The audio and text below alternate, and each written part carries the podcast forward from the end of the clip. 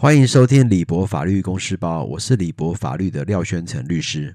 呃，今天主要是论述美国法下的侵权。那其实美国法下的侵权呢，跟台湾的呃民法下的侵权行为其实是蛮像的，就是民法一百八十四条以下的，呃，因故意过失不法侵害他人的权利，呃，受害人可以请求赔偿。但在美国法下跟台湾的侵权行为有一些比较不同的部分，呃，我今天也会主要就是论述这个部分，就主要在严格责任下的侵权行为以及产品责任下的侵权行为这两部分。而严格责任有 strict liability， 所谓的严格责任呢，就是无过失责任。那换句话说呢，被告在不考虑其义务或者意图的情况之下，对他的行为呢造成的损失，必须要承担严格责任。那在实际应用上呢，严格责任是侵权行为中最容易建立主观要件的。一般而言，要证明严格责任呢，不用证明呃主观要件，只要是有意识的情况下，做出实际而且直接导致原告损害结果的行为即可。那严格责任的行为类型呢，包括呃动物的伤害、极端的危险行为。那所谓的动物的伤害呢，就是被告的行为呢是属于严格责任的类别行为之一。那那动物的伤害是由动物产生人的伤，呃，对人产生伤害，那包括就是野生动物，也就是 wild animal， 或者是呃家圈的动物所造成呃被呃受害者的伤害。什么是严格责任对于野生动物呢？也就是野生动物是指不能在家庭饲养的动物，例如狮子、老虎。那野生动物的主人呢，对于这些狮子、老虎造成无辜第三方的损害有严格责任。那在这个规则下呢，无论主人是否知晓或应当知晓动物的危险性，或是否训练动物是否呃它可以不去咬人，或者是有采取的适当的防卫措施，都不会影响结果的发生。也就是只要这个野生的动物对于无辜的第三方造成的伤害，这个主人都必须要负责任。那这个无辜的第三方是指并没有对这些野生动物去挑逗的无辜的第三方。那至于一般在家庭饲养的动物，也就是像狗啊、猫啊，那家养的主人并不会对这个物动物产生的损害呢，呃，负严格的责任。但有一个非常特殊的例外，就是叫做呃 One Bite Rule， 也就是假设这些家养的动物具备有危险倾向，则同样会受到这个严格责任的规定的限制。呃，我想在美国，呃。也许大家会养狗，那如果你的狗呃具有这个危险动物的倾向，则此时你可能就会负严格责任。再来下一种严格责任就是危险行为，那就什么叫做具有危险性的行为呢？就危险性的行为就是造成严重人身或财产损害的固有风险行为。那危险性行为的例子呃包括在呃住宅区的工程呃散发有毒气体，或在住宅区爆炸，或在闹区内持有大量可燃性的液体，或在集箱的卡车中运输可燃性的呃，液体，或建立核电站生产爆炸性或危险性的化学，以及对农作物进行粉末性的喷洒。那上述的这些行为呢，会被认为具有危险性。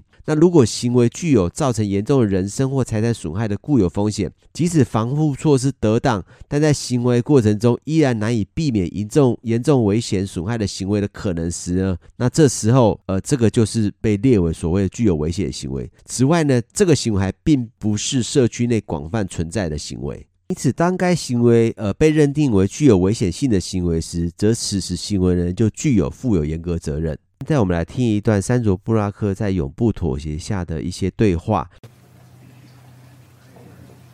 Jesus, they look like the Secret Service. Intimidation. Let the games begin. Show them into the conference room. Donald, Anna, I want to talk to you for a minute.Counselors? Counselors.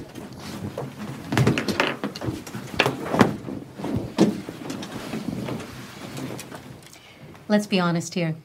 twenty million dollars is more money than these people have ever dreamed of. Oh, see, now that pisses me off.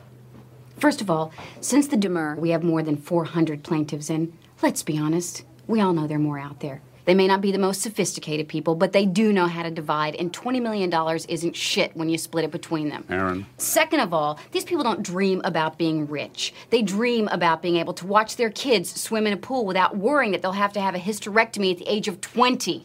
like Rosa Diaz, a client of ours, or have their spine deteriorate, like Stan Bloom, another client of ours. So before you come back here with another lame-ass offer, I want you to think real hard about what your spine is worth, Mister Walker, or what you might expect someone to pay you for your uterus, Miss Sanchez.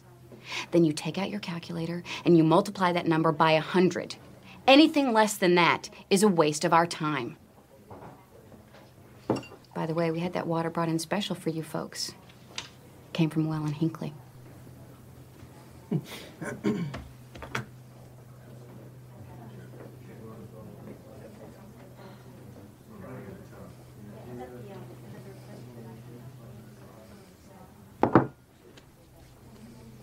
I think this meeting is over. Damn right it is.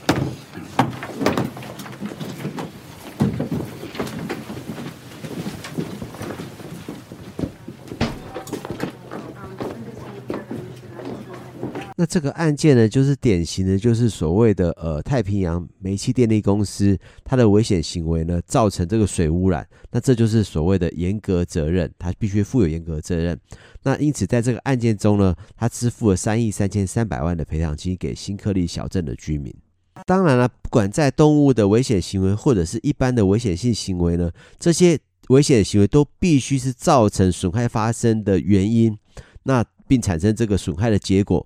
此外，呃，所谓的呃预见可能性，也就是这行为必须也是呃被预见可能会造成伤害的行为，否则也其实也不会去成立所谓的呃严格责任。换句话说，这些行为必须是造成原告损害的实际原因或近因。再来下一种具有严格责任的侵权行为，也就是产品责任。那产品责任就是一个涵盖所有对生产者基于其生产设计及警告方面瑕疵提起诉讼的广义名词。那产品责任诉讼呢，通常是基于大批生产或者基于呃批量设计生产瑕疵产品。那我们在这个章这个部分呢，将要讨论三种产品呃责任，一种叫生产瑕疵，一种叫设计瑕疵，以及第三种的警告瑕疵。当然，基于产品责任的诉讼呢，可以基于不同的法律理论提起，包括严格责任、过失责任或者违反所谓的保证条款，也就是 warranty 的部分。在产品责任中呢，第一种就是生产瑕疵。所谓的生产瑕疵呢，就是非设计的瑕疵或者生产程序的错误。呃，如果产品不同于呃，或基于同一蓝图或者计划生产的产品更具有危险性时，产品就产生了生产瑕疵。如果瑕疵使得产品存在不合理的危险时，则生产瑕疵则就是可以被诉讼的。尤其当生产瑕疵使得产品比消费者对于该产品的预期更为危险时，消费者则可以提起诉讼。什么是设计瑕疵呢？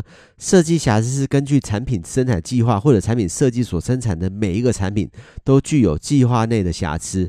当所有的产品都是根据同一个设计而统一具有危险性时，则设计瑕疵就会成立。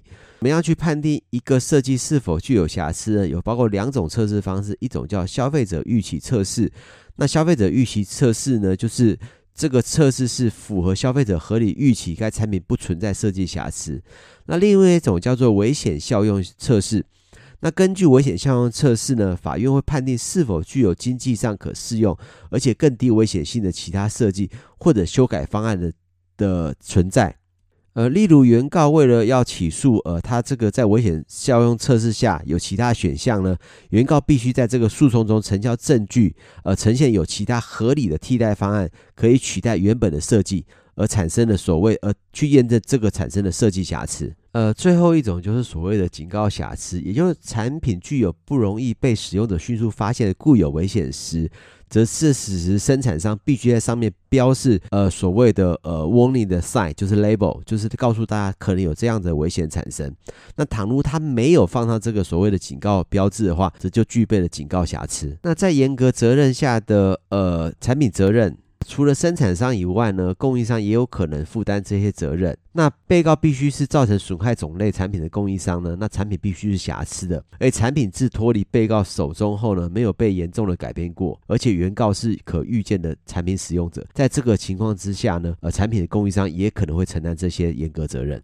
哎，最后要在严格责任理论下建立责呃产品责任的呃表面证据呢，原告必须证明被告是产品的供应商，产品是瑕疵的，瑕疵是造成原告损害的呃实际原因跟近因，以及原告遭受人身跟财产的损害。我是廖宣成律师，如果大家喜欢，请订阅李博法律公事包。